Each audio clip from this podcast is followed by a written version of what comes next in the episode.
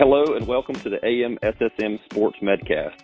I'm your host, Dr. Seth Smith from the University of Florida, Department of Orthopedics, Division of Sports Medicine. Before I introduce our guests, I'd be remiss if I didn't thank all the healthcare workers throughout our country and world who are bravely doing their jobs to save patients in our fight against the COVID-19 pandemic that has caused such loss in our world. While sports are certainly a great part of our world, our focus at this point in time continues to be directed at fighting this pandemic.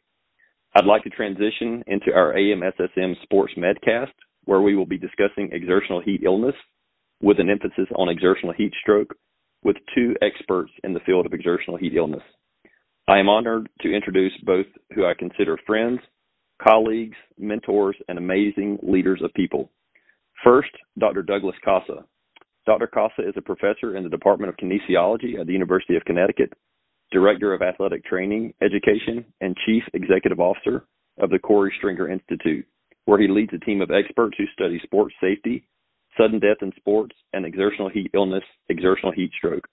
He has published over 200 peer-reviewed publications, book chapters, presented more than 400 times, and been a lead or co-author on over 15 position consensus statements on exertional heat illness, exertional heat stroke, and preventing sudden death. Dr. Casa earned his bachelor's degree in biology from Allegheny College, his master's degree in athletic training from the University of Florida, Go Gators, and his doctorate in exercise physiology from the University of Connecticut. Next, Dr. Fran O'Connor. Dr. O'Connor is professor and chair, military and emergency medicine, and associate director for the Consortium on Health and Military Performance, Uniformed Services University, where he has led sports medicine education and research for the military for over 20 years. He has authored over 75 peer-reviewed publication and book chapters. He has been on the board of the American College of Sports Medicine and the American Medical Athletic Association, and is past president of the American Medical Society of Sports Medicine. He is a colonel in the United States Army and is a graduate of the United States Military Academy at West Point. He has received the Corey Stringer Institute's Life-Saving Research Award and the ACSM Citation Award. I'd like to devote the majority of our time tonight on discussing exertional heat stroke, which is defined as a core body temperature of greater than 105 degrees Fahrenheit with associated central nervous system changes. Its importance derives from the fact that it is one of the top three causes of death in athletes and fortunately 100% preventable if recognized and treated immediately at the time of presentation. For completeness sake, I think it is important to note the other forms of exertional heat illnesses include exercise-associated muscle cramps, heat syncope, and heat exhaustion. I had the opportunity to work with both of you on the consensus statement on the pre-hospital care of exertional heat stroke, and the first question I will direct to Dr. Casa. Dr. Casa, we know that most episodes of exertional heat stroke occur in the pre-hospital setting, and timely recognition and management leads to minimal morbidity with no significant mortality. Can you walk us through the basic paradigm for the pre-hospital care of exertional heat stroke? Absolutely. Thank you for the intro, Seth. I'm honored to be with, obviously, some dear colleagues and also to work with so many close colleagues in AMSSM with a podcast like this. So first, let's just kind of set the background of that 2018 document. Is the long struggle has been that the team physicians and the athletic trainers have a really good handle on exertional heat stroke, but then they're handing off care to EMT, EMS professionals, and emergency room physicians who are not following the same protocols for the recognition and treatment of exertional heat stroke. So our goal with the 2018 document is to help try to bridge that gap. So we brought together some of the leading team physicians, emergency room physicians, and athletic trainers to try to bridge some of those knowledge gaps and try to have a better working relationship between these organizations. But when it comes to the basic four steps for recognizing and treating exertional heat stroke, in a sports setting or a field setting, whether it be for a warfighter, a laborer, or an athlete, we have to take our one step back and make sure we understand that our ultimate goal is to get their body temperature under 103 in 30 minutes. So within 30 minutes of collapse, our ultimate goal is to get them under 103. If they're under 103, you know, we're beyond the point where we're worrying about cell damage, and we're optimizing their chance for not just surviving, but recovering without any long-term complications. So when we're setting up a protocol like this, we have to remember this 30-minute window. So first, we want to recognize it as quickly as possible. So when someone's running out to an athlete or coming to an athlete or a warfighter or a laborer, whoever's caring for these people is ruling out, first of all, cardiac, obviously, thinking if they have any other medical conditions like asthma or diabetes or other sickle cell trait or other reasons why they might be struggling on the field. And if they don't have other obvious medical conditions and it's not cardiac and they've collapsed during intense exercise in the heat, we should be strongly considering the likelihood of, that it could be a heat stroke. Second is getting a diagnostic, accurate core body temperature measurement. And in a field setting, we really have to utilize a rectal temperature. It's the only valid measure to use in a field setting to have that really key piece of data, because, you know, you could see the CNS dysfunction, but that could be caused by a multitude of things in these settings. So confirming that CNS dysfunction with the high body temperature is number two. Number three is instituting the best possible cooling modality that you could use in the situation that you're in. And obviously, we hope that you planned ahead for if it's in a controlled setting like a football practice or a lot of basic training situations in the military. Can you use cold water immersion? Is it there? If it is, getting the heat stroke victim, in the cold water immersion as fast as possible, because that has the best cooling rate by far. And if it's done really effectively with vigorously rotating the water, really cold water, and most of the body in the water, you can get upwards of 0.35 degrees Celsius per minute cooling. And even if it's just done well, it can be 0.25 degrees Celsius per minute. Now, other remote settings or while you're bringing the person to definitive care in the military, like a taco or burrito method, can work quite well. But ultimately, if it's possible, you're trying to do that while you're bringing them to the cold water immersion, so that you can still have the ultimate pinnacle in terms of cooling rates. And then the fourth concept is the concept of cool first, transport second.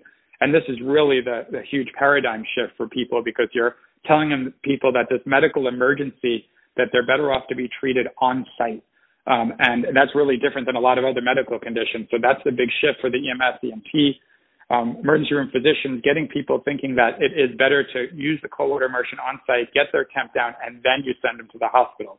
Very proud that Connecticut became the first state last year to require EMS and EMTs to continue cold water immersion when they arrive if an athletic trainer is delivering that care for a heat stroke of a high school athlete. So that's a huge step forward for us, but obviously it's going to require some national effort. So those four steps, just to quickly review, is to quickly recognize it, get an accurate core body temperature, utilize the best cooling modality you can for the situation, preferably cold water immersion if you can plan ahead. And fourth is utilizing the concept of cool first, transport second. Thanks, Doug. I would certainly just add that this is certainly a paradigm shift, that the literature on this has been pretty clear for many years, but we still continue to have issues in regards to implementing the basic pre-hospital care of exertional heat stroke in certain EMS protocols. Do you or Dr. O'Connor have any thoughts in regards to best ways to implement this paradigm shift in regards to interacting with EMS and EMT, et cetera? Interestingly, when we deal with EMS, EMT, ER docs, like locally at hospitals in certain towns and cities, we have a lot of success when we get people in the room together.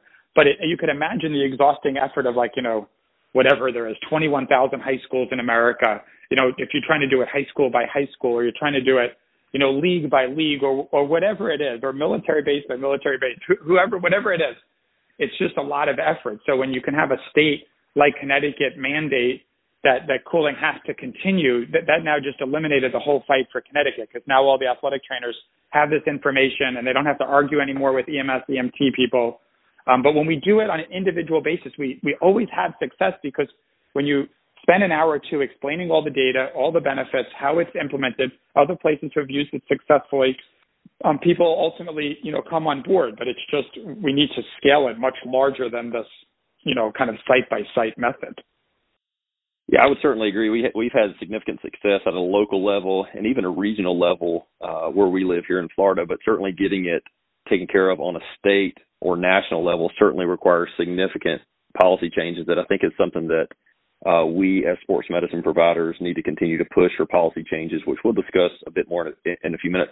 I'd like to transition a bit, but really a vital component of the pre-hospital care of exertional heat stroke is an emergency action plan. So I know Dr. O'Connor has extensive experience with his work in the military, creating and developing an emergency action plan. So, Dr. O'Connor, could you just take a few minutes and describe for us the importance of an emergency action plan and also how to go about developing a strong emergency action plan for exertional heat illness? Yeah, no, I appreciate the question, Seth. And I want to echo, everything Doug said up front, and it's really a privilege to be on the call with Doug Casa. Doug and I have been involved in a lot of civilian planning as well as a lot of military planning. I've taken Doug to a number of military posts because wherever he goes, he makes a difference. The military has worked for, my goodness, years and years and years at trying to leverage prevention for exertional heat stroke, exertional heat illness. But despite that, just last year, we had almost 600 heat strokes in the United States military. So heat stroke, unfortunately, is still going to occur, but as Doug will tell you and Doug has written about, it is 100% preventable that you would have a death. So certainly mortality should be something that we don't read about. We want to do everything we can to limit not only mortality but also morbidity. I think the other thing I just want to reemphasize what Doug said was the critical component when we put together the emergency action plan and try to limit the morbidity and mortality is this concept that you cool as quickly as possible. So that ultimately is going to be cooling on site. And I think in 2020, everybody knows you cool on site before you move or you're wrong. In terms of the concept of emergency action plan, yeah, I've had good fortune in writing emergency action plans for the military at the high school level, at the collegiate level, at the university I work at, and with mass participation events. The key with these documents, of course, is they are written. It's written down, and not only is it written down and explaining details with moving a patient from point of injury through the scenario you're going to run, but it's practiced and it's rehearsed, and that practice or rehearsal is documented. That's going to be critical. And I know with most emergency action plans, in fact, Doug and the Corey Stringer Institute have looked into this and published on it. Many of them just sit on a shelf, but they need to be rehearsed at least annually, with the team so that there's no surprises. In our most recent military doctrine that came out, we described the emergency action plan as a chain of survival, very similar to what we all know with acute cardiac care, with basic life support, advanced life support, et cetera, as we move through the system from point of injury.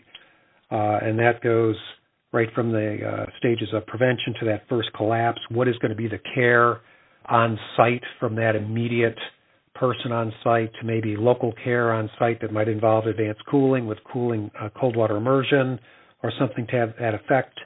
The chain of survival continues with EMS. What happens there as they wait for the cooling on site? Is there cooling in that vehicle? Perhaps with chilled saline, et cetera. What happens in the emergency room? Which emergency room are you going to be taking them to?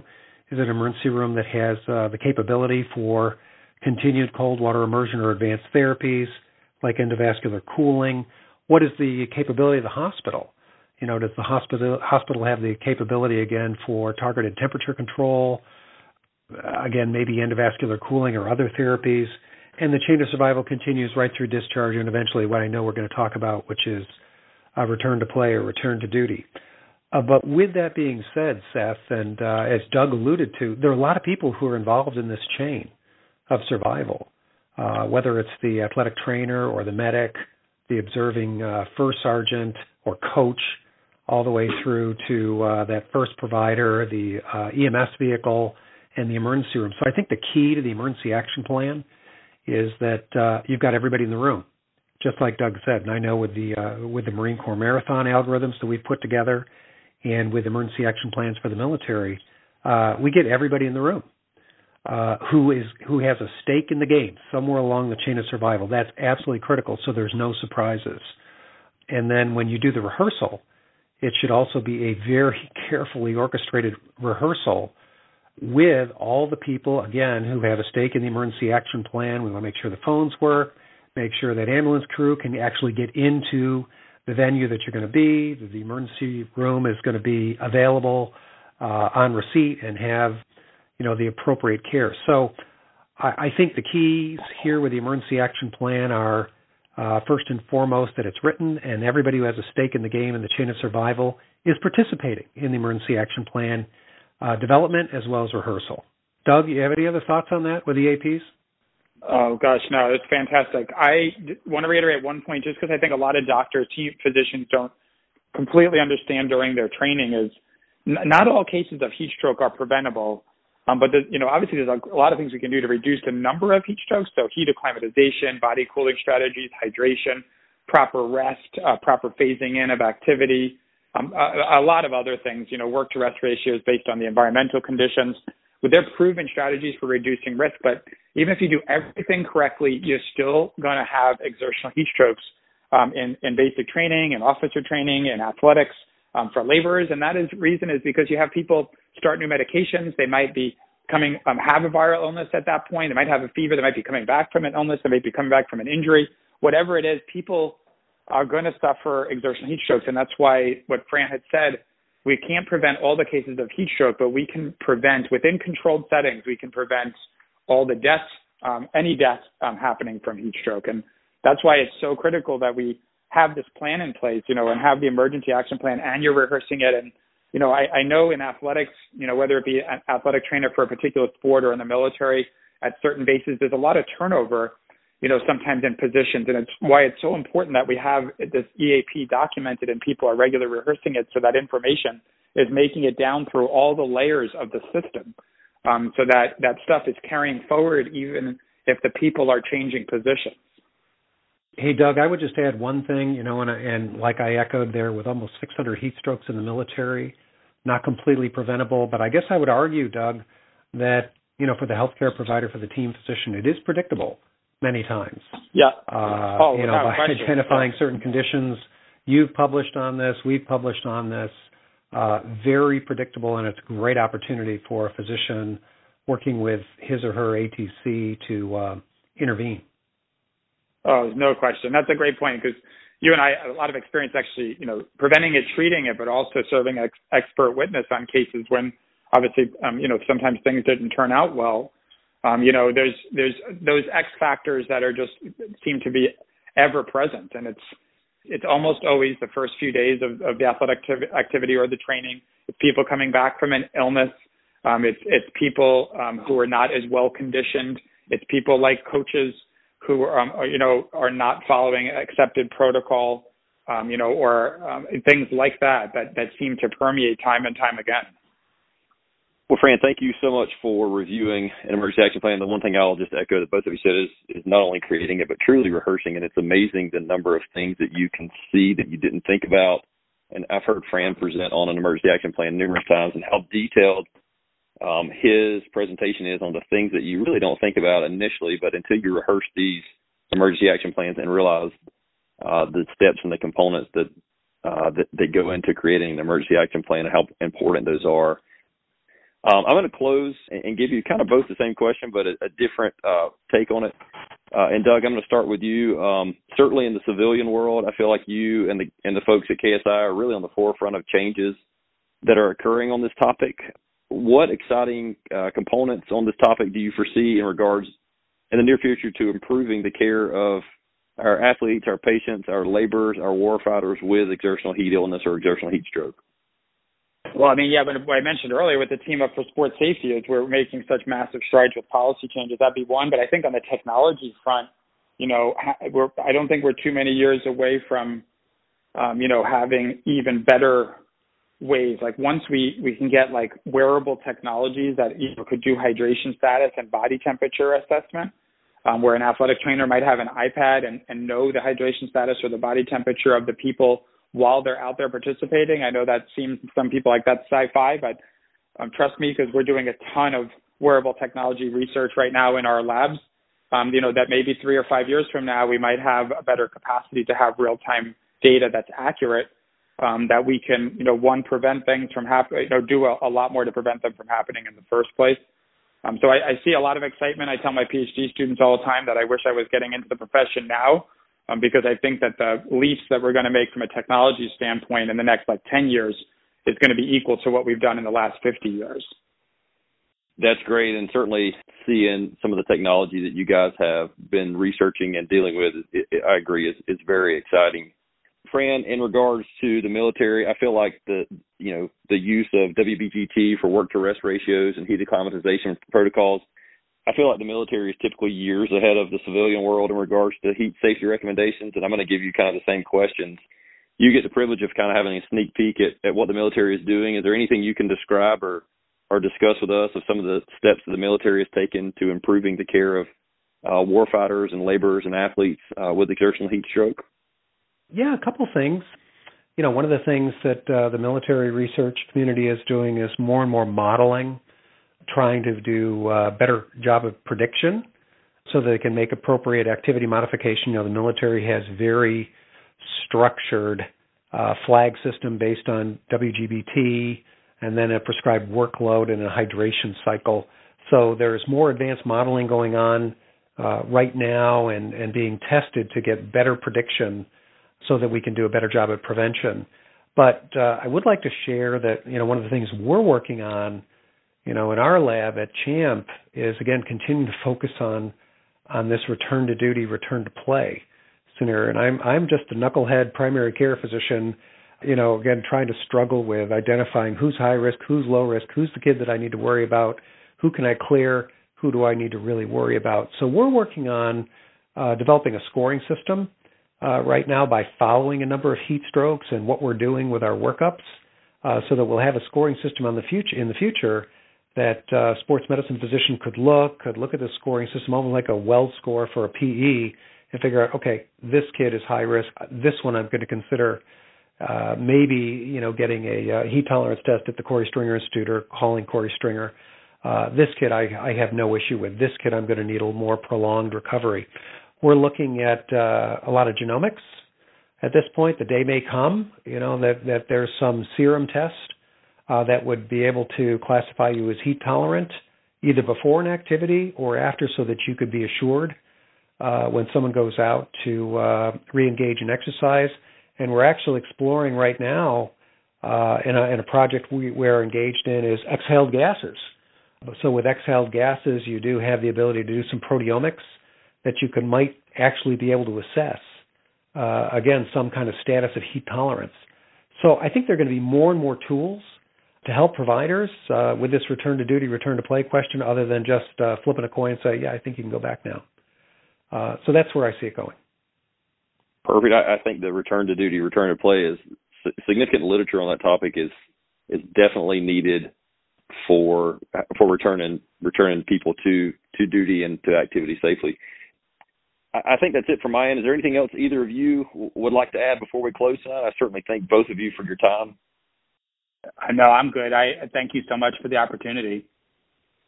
No, same thing, Seth. And I think the single most important thing that I have found over the last, probably 15, 20 years is collaboration. And it's a team approach. And I've certainly learned a tremendous amount from Doug Casa and the ATCs because it's a team that's going to make a difference. Yeah, I totally agree. I've learned so much from each of you, and I've learned a ton from our ATs and just collaborating and working together. And it's amazing how much you can accomplish as a team as opposed to a single person. So I certainly look forward to seeing each of you in person soon whenever we see what the world looks like on the other side of this. So this concludes our AMSSM Sportscast for tonight. I'd like to thank both Dr. Casa and Dr. O'Connor for taking time out of their busy schedules to discuss the topic of exertional heat illness, particularly exertional heat stroke. And I'd like to encourage everyone to please join us for the next AMSSM Sportscast. If you've enjoyed this podcast and would like more detail on return to play decisions, feel free to check out the longer version of the AMSSM Sports Medcast posted on the AMSSM platform, which can be found by searching for AMSSM wherever you get your podcast. You can even fast forward to the 17-minute mark if you want to hear the rest of the conversation. Thank you.